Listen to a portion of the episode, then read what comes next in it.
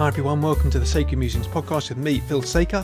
It's episode 98, it's the 14th of September 23, and today we're looking at how money is their weakness.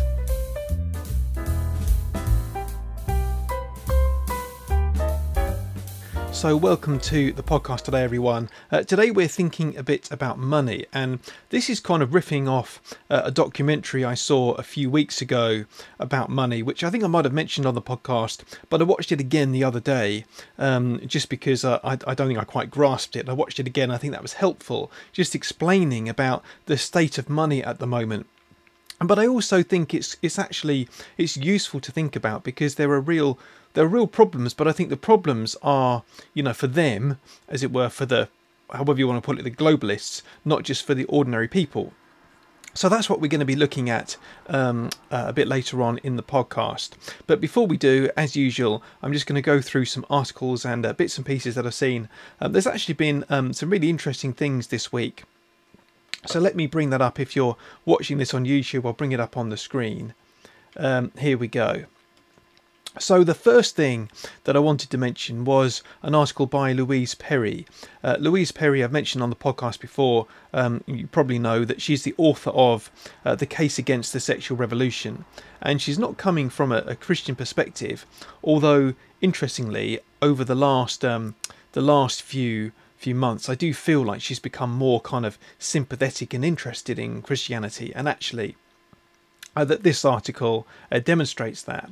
But it's an article in First Things which is called Re- "We Are Repaganizing," and um, basically she looks at how, as a society, we are going back to the days of paganism um, in the you know you're looking at the Roman Empire, for example, of the infanticide in the Roman Empire, and looking at how you know we. Uh, we think, you know, the modern secular society thinks that it's moving on in a progressive direction, but really it's just moving back towards uh, paganism. And uh, it's it's quite a, um, a substantial uh, piece. I, I, think it's very good, and it's definitely worth reading. It's really, really um, interesting let me just quote you a paragraph uh, or, or, a little bit to um, just to whet your appetite. In other words, secular humanism is just Christianity with nothing upstairs. Here's the problem for the feminists busy soaring at the branch on which they sit. The same Christian ideas that grant feminism its moral force carry other implications. Though women are a vulnerable group by virtue of their being smaller and weaker than men, there is another group of human beings who are weaker still. A group with no ability to defend themselves against violence or to proclaim their rights. The very smallest and weakest among us, in fact. Whether we like it or not, we cannot place the protection of the vulnerable at the heart of our ethical system without reaching the conclusion that the unborn child ought not to be killed. I think that is a heck of a of a conclusion, um, from someone who's sort of coming from a secular feminist perspective, but she recognizes this that you know that there is a um, Christianity is is what the ideas of our society are based on. And what's happened is we've sort of taken some of the ideas and gone along with them, but then we're, we're dismissing them in, in other areas. And what she's saying is that's inconsistent.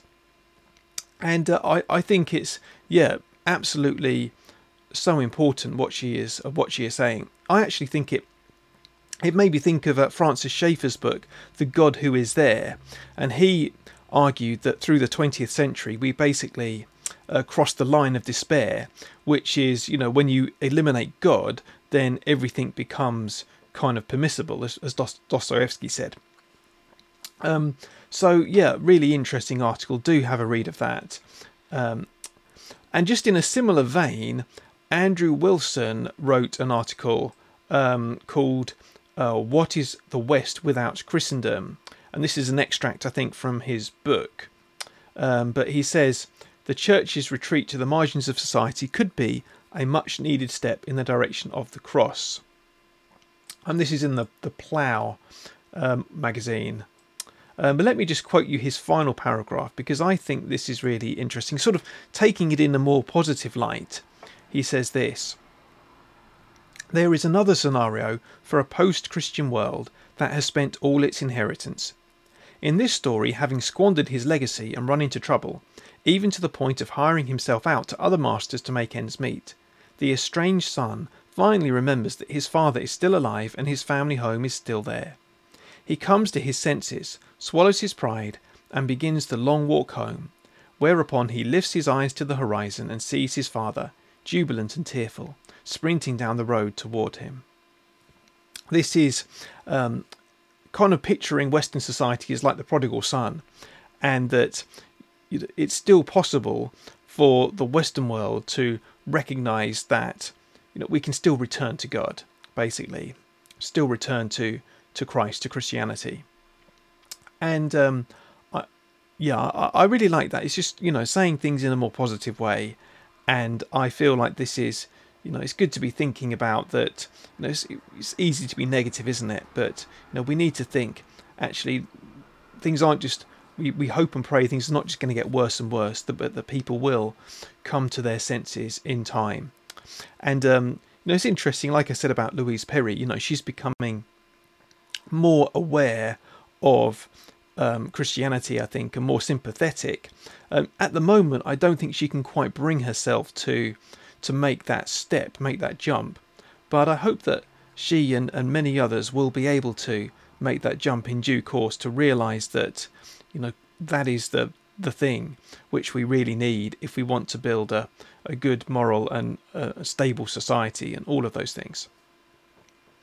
Okay, let's move on then. So that's um, uh, yeah. The next article is actually it was published on the Daily Skeptic um, a couple of days ago called The Energy Bill 2023 and the Fusion of Technology and Law by uh, Dr. David McGrogan, who I've mentioned, I think, some of his articles on the podcast before, and I, I like his writing a lot.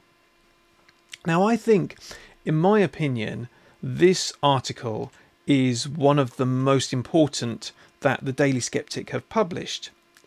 And it, I think, you know, David uh, McGrogan, he, he explains what is happening in in law, which it made it made a lot of sense to me, and particularly he sort of explains the trajectory, and that is deeply concerning. Um, and and tending towards authoritarianism. So let me just try and summarise. I, I think it it would be really worth your while reading this this one um, because it, he sets out the case and it's very it's you know um, you, you you can follow along definitely. You know, it, it seemed quite logical to me um, where we were going. But he starts out by talking about Law 2.0, which is, uh, you know, in the past the governments made laws, and so you know they were rules for people to to follow, so that um, for example, let's say murder.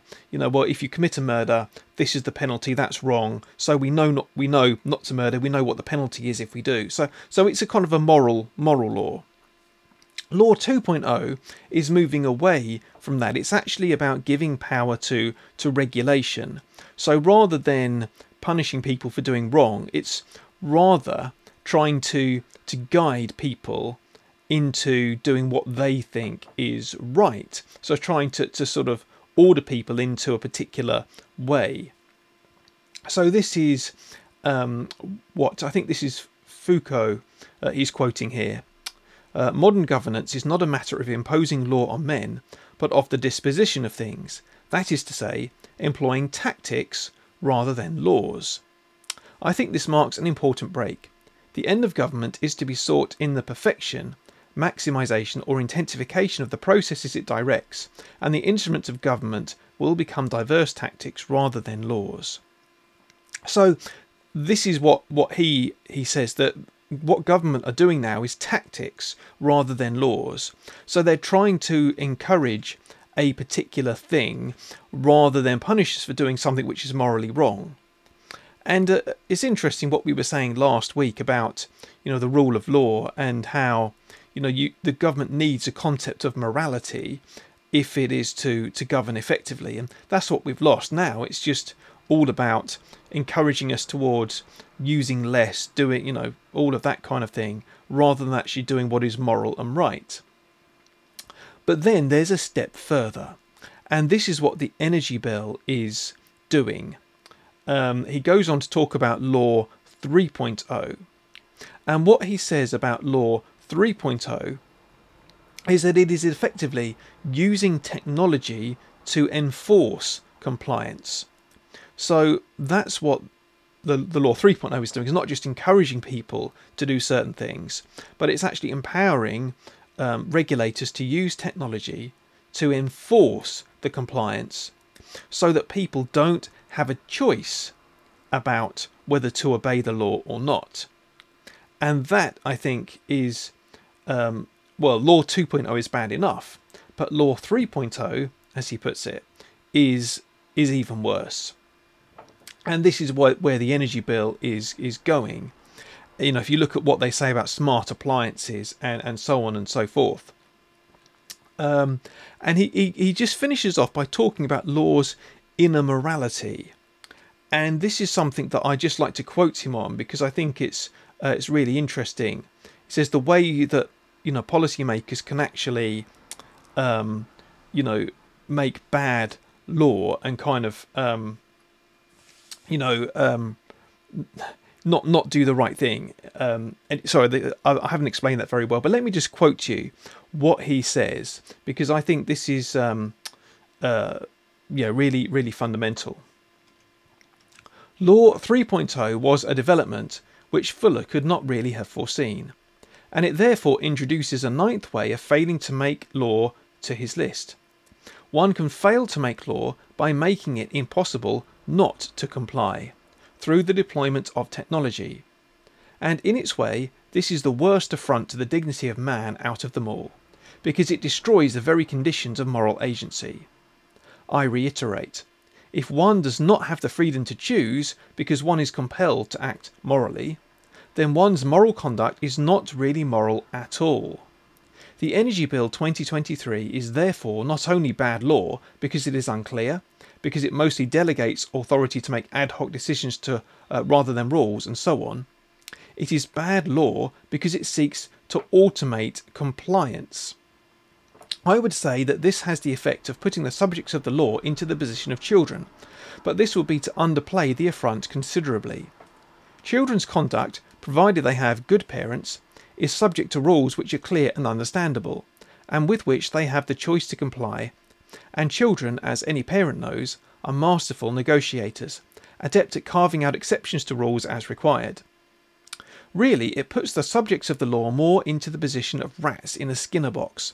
And here, Fuller was prescient in warning us that once the inner morality of law is routinely violated, social order would have to be enforced through other behavioural means.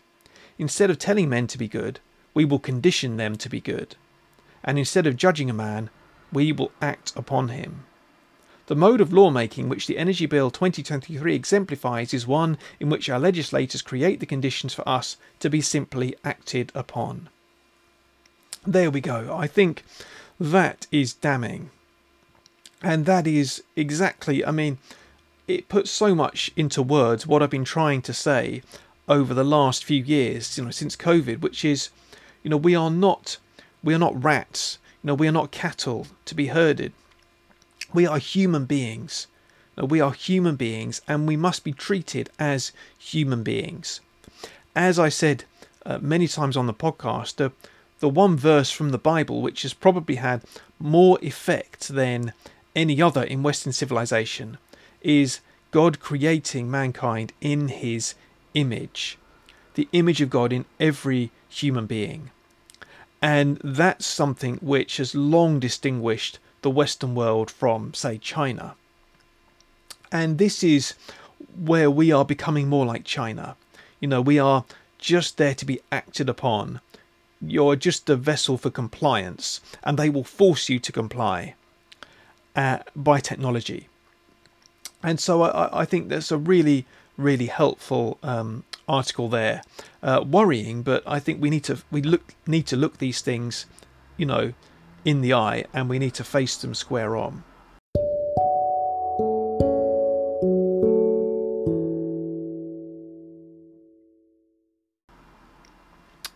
So the next uh, article, I'm just going to mention a few more briefly. I know I've, I've talked quite a bit already about those, so just a, a few brief other quick mentions. An article on the Daily Skeptic by Dr. David Livermore, um, 11th of September. Uh, it says Lucy Letby must be allowed an appeal. And I know I talked a, a, bit about Lucy Letby the past couple of weeks.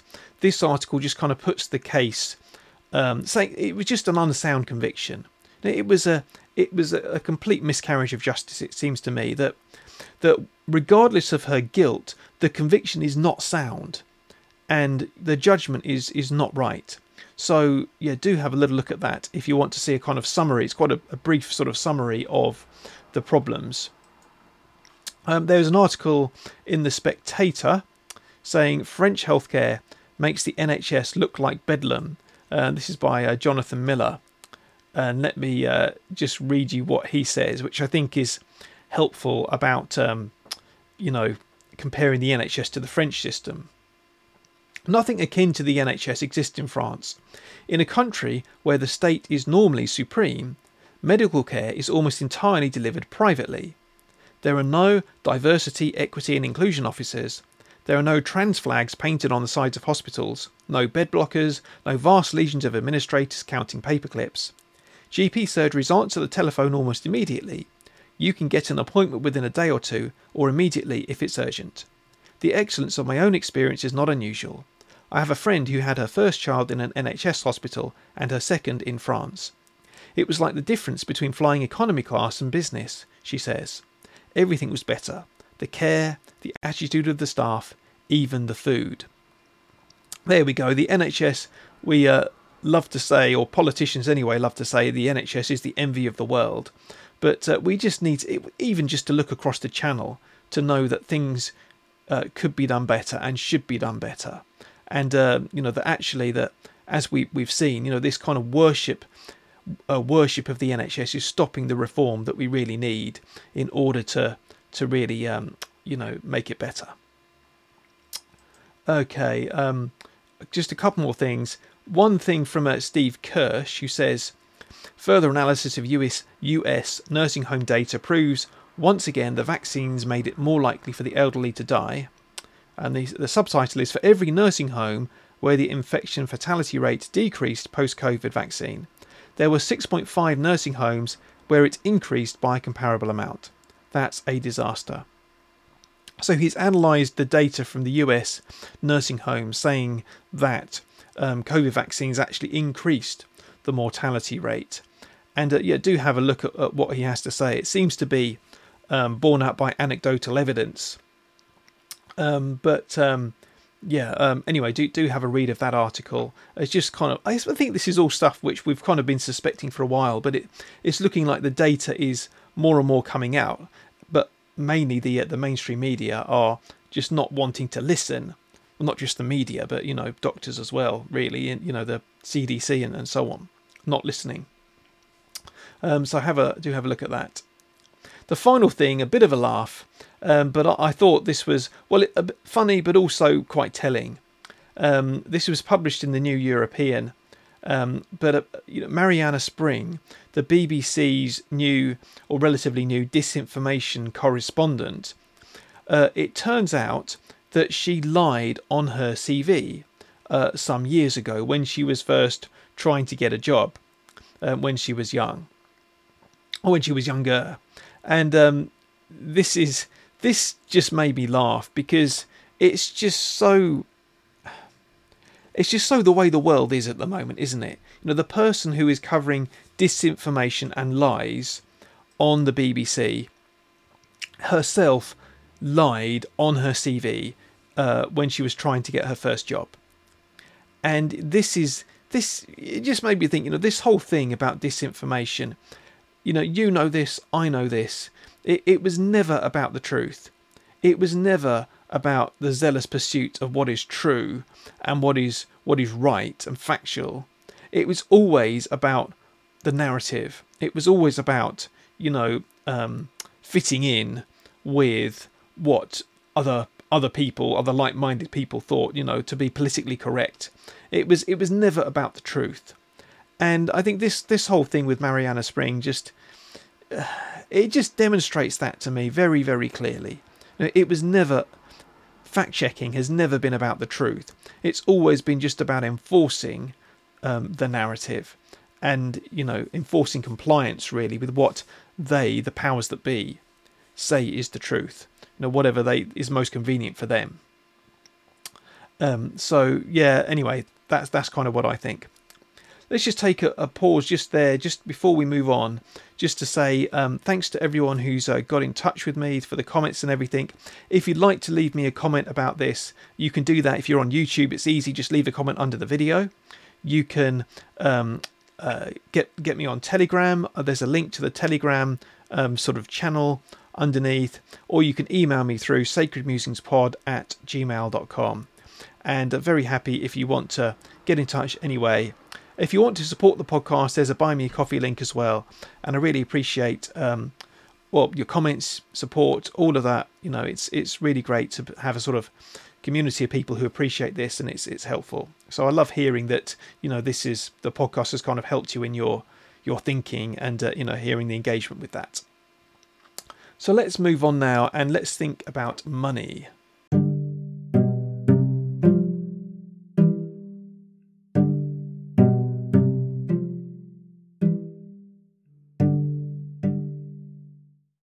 So I've called this session uh, Money is Their Weakness, and I'll explain what I mean by that um, in a moment. But before we really get going, let me just give a little disclaimer, which is that I'm not an economist, I am not an accountant. And in case you're wondering, if you're on YouTube, you're wondering what that picture is, that's Michael Palin when he was in Monty Python playing an accountant. I think in that particular sketch, it was an accountant who wanted to become a lion tamer, but there we go. Um, I'm neither an accountant, nor an economist, nor a lion tamer. So, you know, there we go. I'm afraid that I, I don't have any particular financial acumen or expertise. However, uh, I did, you know, so I do take what I say with a pinch of salt, by the way. Um, but I did watch an interesting documentary the other day called Ex Nihilo The Truth About Money. And this was published by the Cobden Centre. And um, it was um, talking about the you know the crumbling financial system, talking about the problems with money, that how we've got into the mess that we're in with money, about what's causing these problems, and it had a lot of interviews with people, um, people who were quite senior as well. You know, people who've been um, you know, heads of the Federal Reserve in America, people who were, you know, um, experts and and you know bona fide, um, you know, knew what they were talking about. So you know, th- this is um, a very well put together documentary and it's well kind of produced. Uh, it's an hour long and I can recommend uh, watching it. Let me try and summarize uh, the state of money from what they said and you know from what I've kind of gleaned over this um, last few years. So since the the 1970s, money has been what we call fiat money.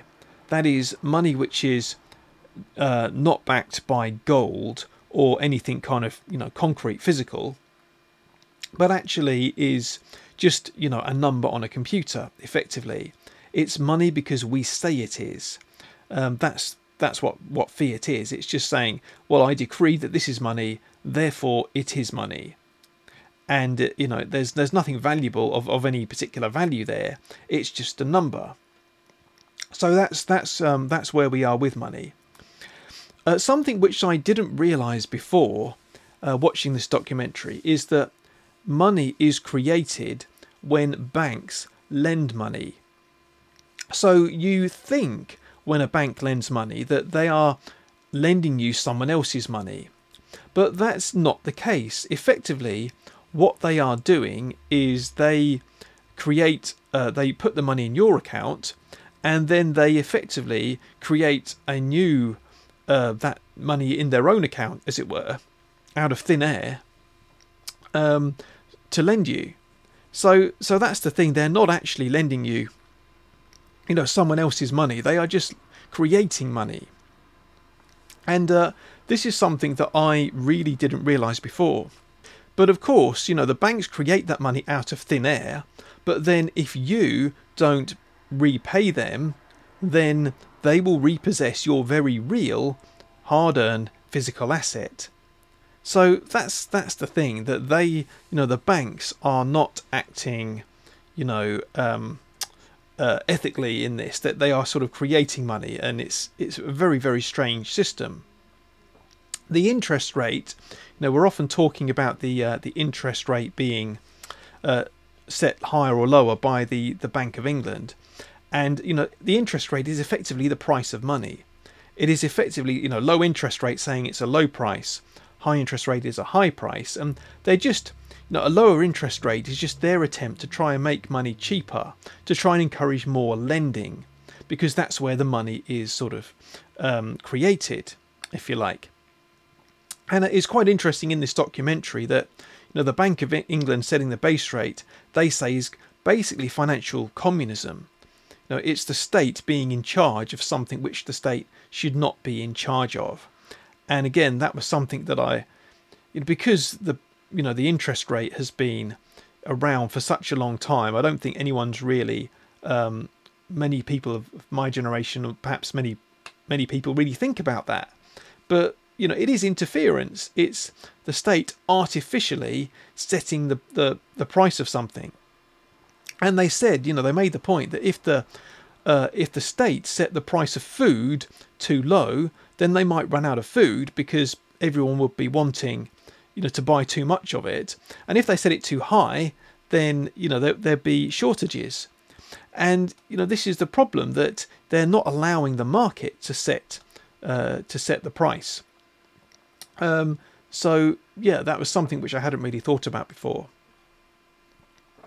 So they they talk about the debt bubble, and this is something which has been you know happening in the world since um, well for again for a very long time. But uh, I mean, let me just quote you a couple of figures here. Global debt is 303 trillion dollars. Uh, I found as of um, February this year, 303 trillion dollars. Now I know that we throw these numbers around and no, it's very very easy to to just come up with a number. Oh, there's a million, there's a billion, there's a trillion, and you know it just kind of trips off the tongue. That is a an almost incomprehensibly large number, three hundred trillion dollars. It's almost impossible to imagine how big uh, that is, and I think you know part of the problem is that we're so used now to people talking in terms of trillions that we just you know we don't even notice. But it's it's huge. It's huge. The UK national debt um, uh, as of March this year was 2537 billion pounds.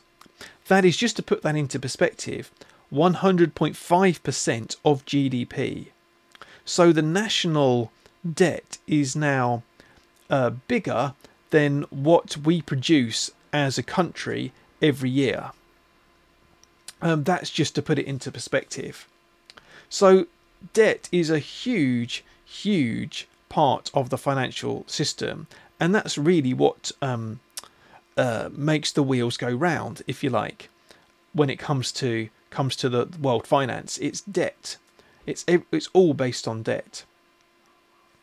And the the whole way that the financial system has worked over the last uh, few years, particularly since the financial crash, uh, 2008, is quantitative easing, you know, printing money um, and then keeping interest rates low to kind of maintain that debt. So rather than having to contract um, the bubble and you know bring rein in the amount of debt to, to a sensible level, actually the, the Bank of England and world governments, you know, the EU and, and uh, others, have encouraged this kind of printing money, low interest rates, to, to expand the bubble, to keep on expanding it.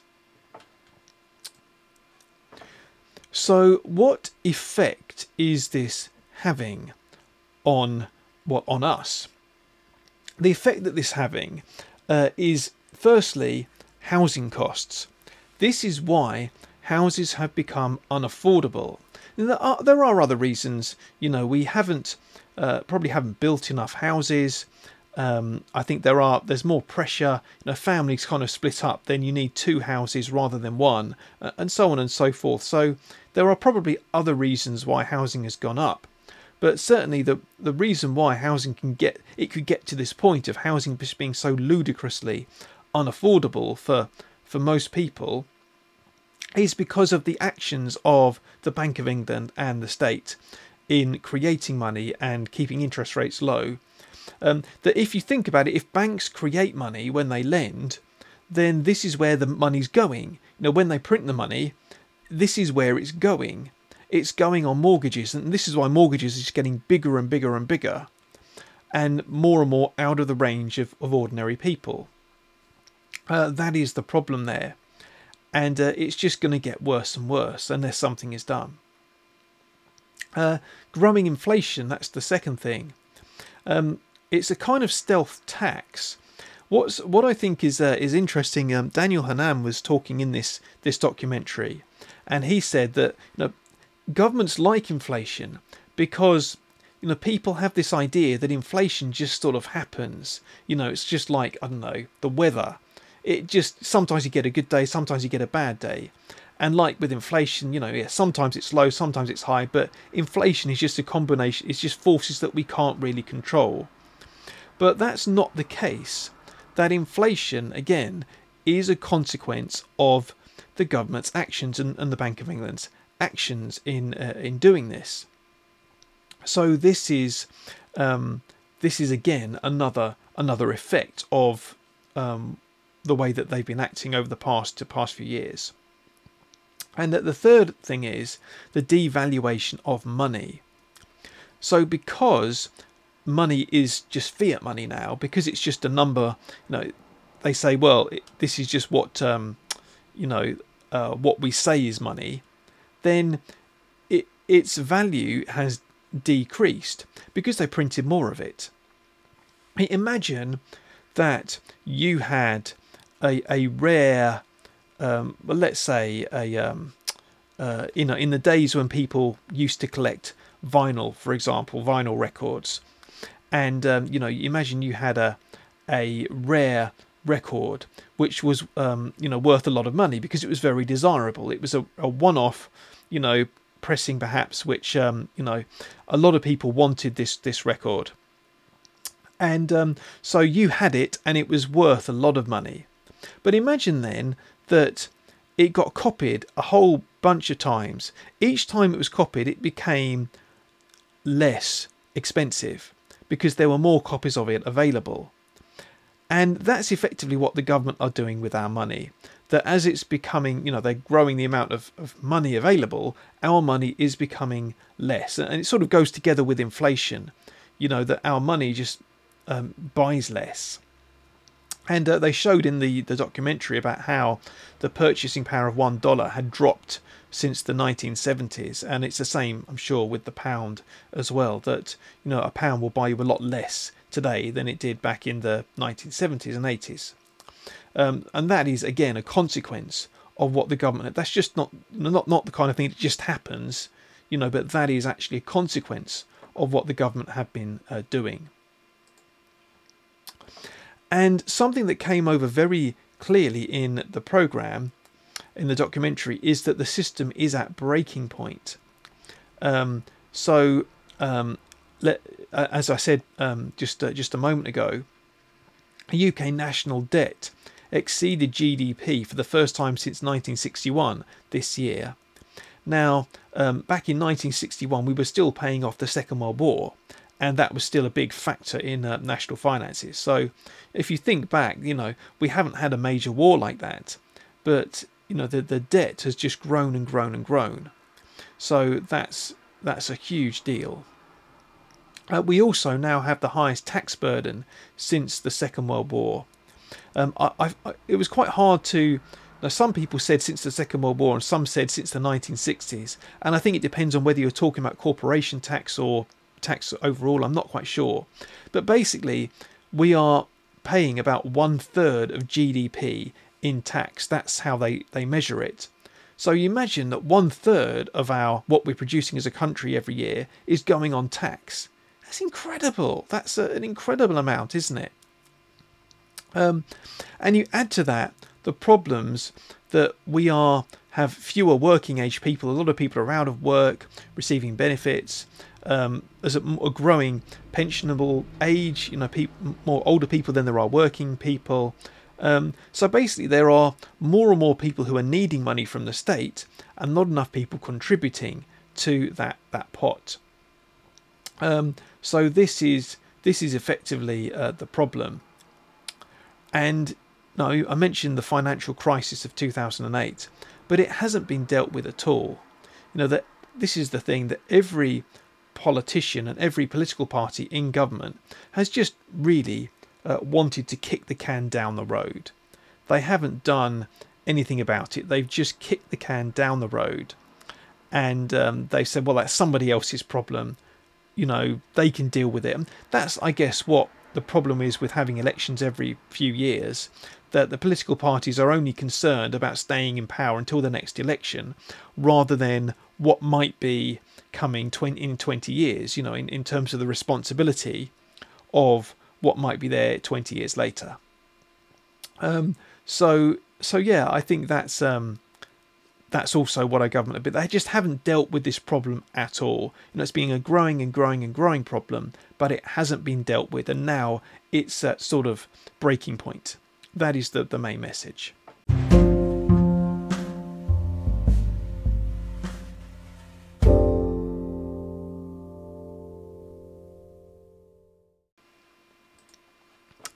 So, how is this?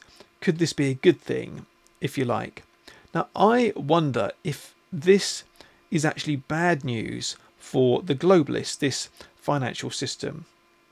Because if you think about it, all of their pet projects depend heavily on uh, investment through through taxation, you know, state investment. Um, and by the way, I use the word globalists. Um, I, I, find it quite hard to know what to call them because, you know, I think if you're watching this, we all kind of know roughly what we're talking about but there's there isn't really a word to to describe it. So I just say globalist because that's I think that's quite a handy short short um, shorthand. But you know um, I appreciate that other people might use different words, and um, you know I'm not trying to infer anything. Anyway, you know what I mean. So yeah, um, net zero. Net zero is going to cost billions of our money. 15 minute cities, you know, going to cost money um, think about ULEZ, you know, the, the money that it's taking from ordinary people. Um, uh, the central bank digital currency, if there is ever one, that will cost money again. It will cost money to develop. It will cost money to implement. It will cost money. Universal basic income. I mean, if you think, you know, in the environment, the green green taxes, all of this, everything costs money, and it all, all coming back effectively to state money, which comes back to the taxpayer.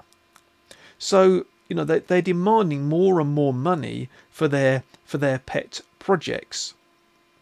Now, what happens to that if the system does collapse? And this is where I've heard uh, different different people say different things. Some people say that they want uh, the system to collapse so that they they'll they'll be able to implement a central bank digital currency with a universal basic income. But I, am not sure. I, I wonder I don't think a CBDC is feasible just right at the moment. I don't think the technology's there. Um, that it would need to be developed first. And I feel like the the crash might come before that. You know, if there's going to be one. Um, you know, so I I just think they're going to run out of money. I think that's going to be the thing that they are just going to find that they can't spend more and more billions on green you know net zero fantasies um, that they're just not going to have the money to do it uh, it strikes me that that's the, the likely scenario here. And if you couple that with the fact that um, technology yes technology does enable unprecedented control such as the central bank digital currency.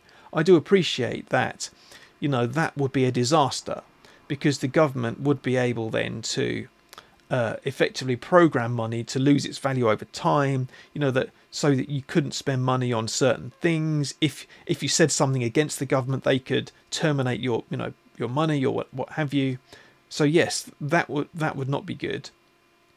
But technology can also enable unprecedented decentralization in a way that it didn't before. And this is the thing with cryptocurrencies. Uh, for example, uh, Bitcoin. Um, I was looking into this a little bit um, as I've been thinking about it. I've never really looked into cryptocurrencies, but the idea behind crypto is that you know that you have a rather than a physical thing like gold, you have a digital thing. You know, it's a unique thing with a digital fingerprint. It's identifiable, and it's identifiable who owns it, but that it's decentralized. You know, using these things called blockchains, that it's kind of a decentralized um, ledger, so that every transaction is recorded peer to peer, and it will be very very difficult for someone to to defraud or to steal because they would have to change every computer on that that network. It's, I'm not explaining it very well, um, but I, I, do feel like there is something there that you know it, it, it would stop banks, central banks, from printing money because you know bitcoins can't just be you can't just add another one.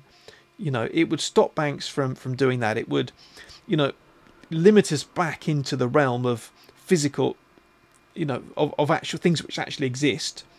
Um, I don't know. I just feel like it might be an answer.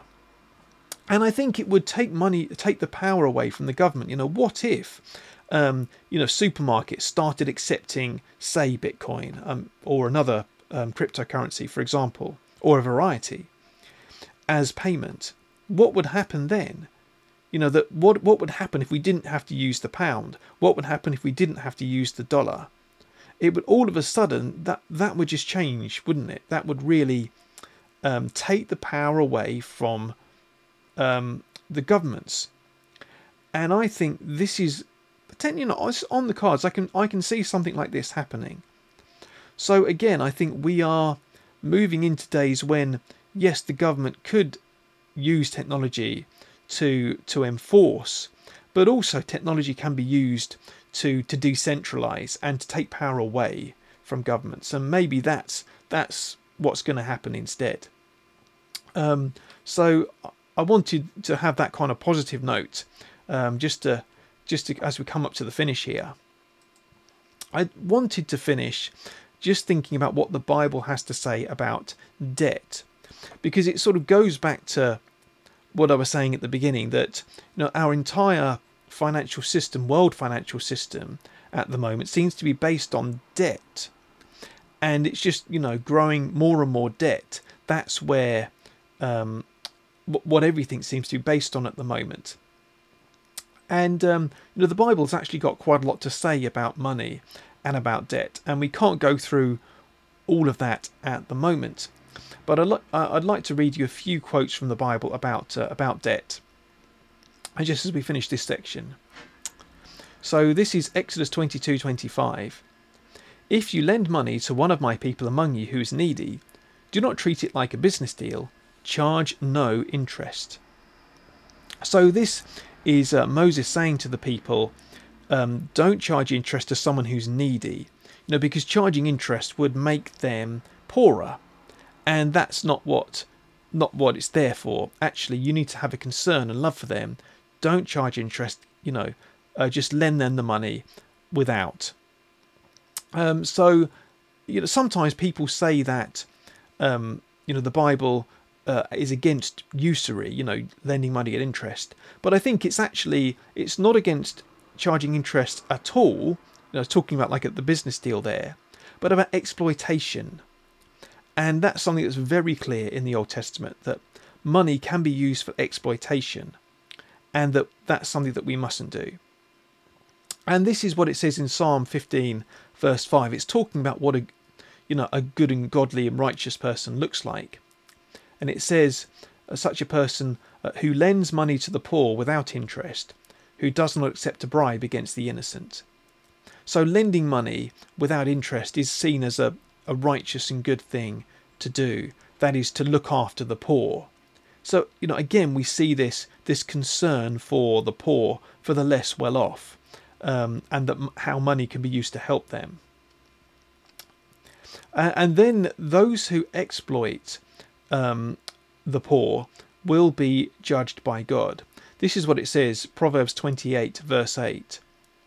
Whoever increases wealth by taking interest or profit from the poor amasses it for another, who will be kind to the poor.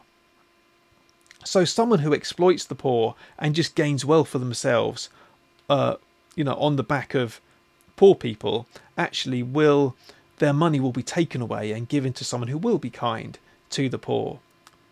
And um, you know, we've seen examples of that in history, uh, actually. But I thought that this is, you know, um, I thought that was quite encouraging, quite positive. You know, that God cares about exploitation and that actually he will step in and act. And this is what the final verse I wanted to mention was Psalm 12, verse 5. Because the poor are plundered and the needy groan, I will now arise, says the Lord. I will protect them from those who malign them. So, you know, because there are, you know, the poor are being plundered, God will arise. You know, that God cares about that kind of injustice, economic injustice. And you know, it made me think actually looking around the world at the moment, you know, given that we do have a, a financial system which is so geared to, you know, exploitation and greed and, you know, interest and, you know, debt. It's so wrong. And I think, you know, that we can look at this and say, yeah, I believe that God will act and God will step in. That God is not going to let this state of affairs continue forever. So I thought that was a positive note to end on, you know, that God cares about this, that when we talk about economics, we're not talking about just another thing, but it is actually, you know, a matter of right and wrong as well, economics and money. And that, you know, we need to be doing it rightly. And this is something that uh, that God cares about, and um, you know, we will, He will act, and uh, we can trust Him. We can trust Him with that. Uh, so let's uh, finish now with a reflection from the Bible. Finish the podcast with a reflection from the Bible, and uh, think about what what God would have to say to us.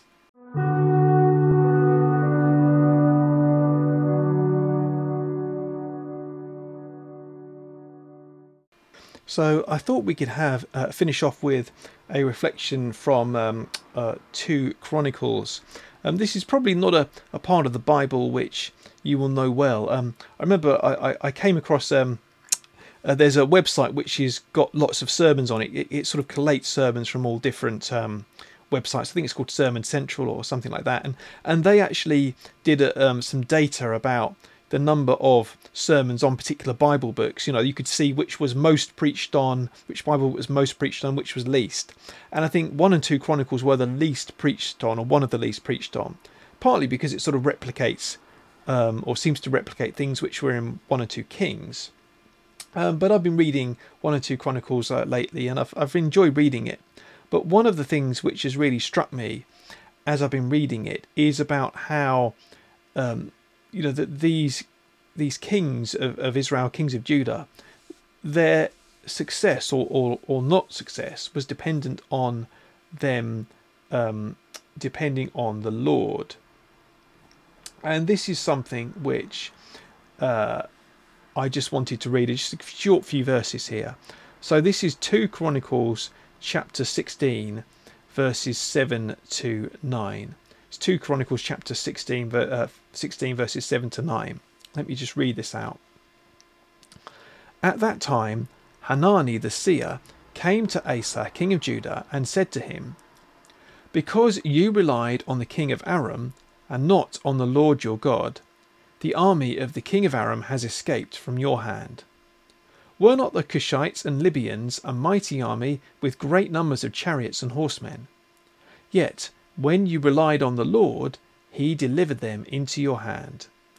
For the eyes of the Lord range throughout the earth to strengthen those who, whose hearts are fully committed to him.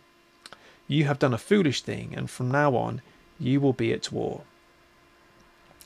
And I just wanted, you know, to, to pick up on this because I think this is such an important thing for our day and age. I think, is that are we trusting in God? And this is something where I think I, I began to realize that there was something amiss during COVID, particularly, which is that a lot of churches said that they were trusting in God. You know, a lot of a lot of people said that they're trusting in God, but when it came to the crunch, they weren't. They were trusting in, you know, the NHS or social distancing or in the vaccine or, or in other things. And that's not to say, you know, that doctors and medicine and, and all of that is is a bad thing. But if it displaces our trust in the Lord, it's foolish. And as you know that this seer said to, to Asa, you know, you've done a foolish thing. And um, and actually this this bad thing, this particular bad thing has happened because you've trusted in, you know, an earthly thing rather than trusting in God. And you've been exposed. But uh, he says, look, you know, think back to the past, you know, that you great victories were won when you trusted in in me, in, in the Lord. And it, it made me think a little bit of um, you know the the victory uh, over of um, Dun- the miracle of Dunkirk. You know how the king pronounced a national day of prayer, and after that, uh, Dunkirk it you know it went far better than it, it should have gone by rights You know, we managed to evacuate about 300,000 from um, from the from there, and it was, um, you know, it yeah, it should never have gone as well as it did, and uh, I know many people would attribute that to the day of prayer, and I can I can see that as well. That you know, as a nation, I think that we we are just not a nation of prayer at all anymore. We've turned away. We don't trust in the Lord, and uh, whereas before we won great victories now I think you know I I I have no hope that we will win anything in our own strength. Um, but it says the eyes of the Lord range throughout the earth to strengthen those whose hearts are fully committed to Him.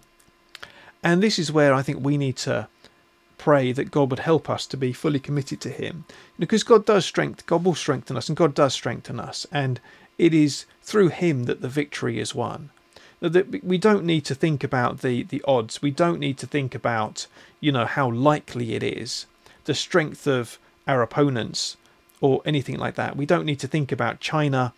We don't need to think about how you know it seems like they're taking over everything, or we don't need to think about you know any of those things, or about the World Economic Forum, know, because we know at the end of the day, God is the only one who we need to be trusting in, and if we trust in Him, then great things can happen and He will support us and strengthen us regardless of what happens in the world.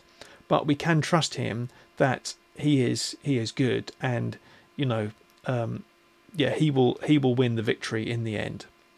And we need to be praying praying to Him, seeking Him, seeking His will, and, and trusting in Him. So yeah, let's be doing that as we come to a close. Let's pray to Him, and um, you know, just pray that He would bring a real change um, not uh, not just in the finances that we've been talking about, but in our in our whole society. So, Heavenly Father, we recognise that um, once again that there are real and deep problems in our society at the moment, and we pray for the the whole situation with money and debt that we are in at the moment. And we recognise, Lord, that it's almost so uh, so hard to imagine just how bad things have gone wrong. But we pray that you would bring a real change, however that might happen. And we pray that you would help us to be wise and discerning in the way that we use our money, the way that we use our things, um, and uh, just lead us forward, Lord, as individuals and as a country, as a society. And we pray that as um, a nation and as a, the Western world particularly, and across the whole world, that many people would turn to you and put their whole trust in you we pray that you would help us as individuals to trust you completely. And we pray that you would do wonderful things in our time as we trust you for the victory, not in anything human, but we trust in you.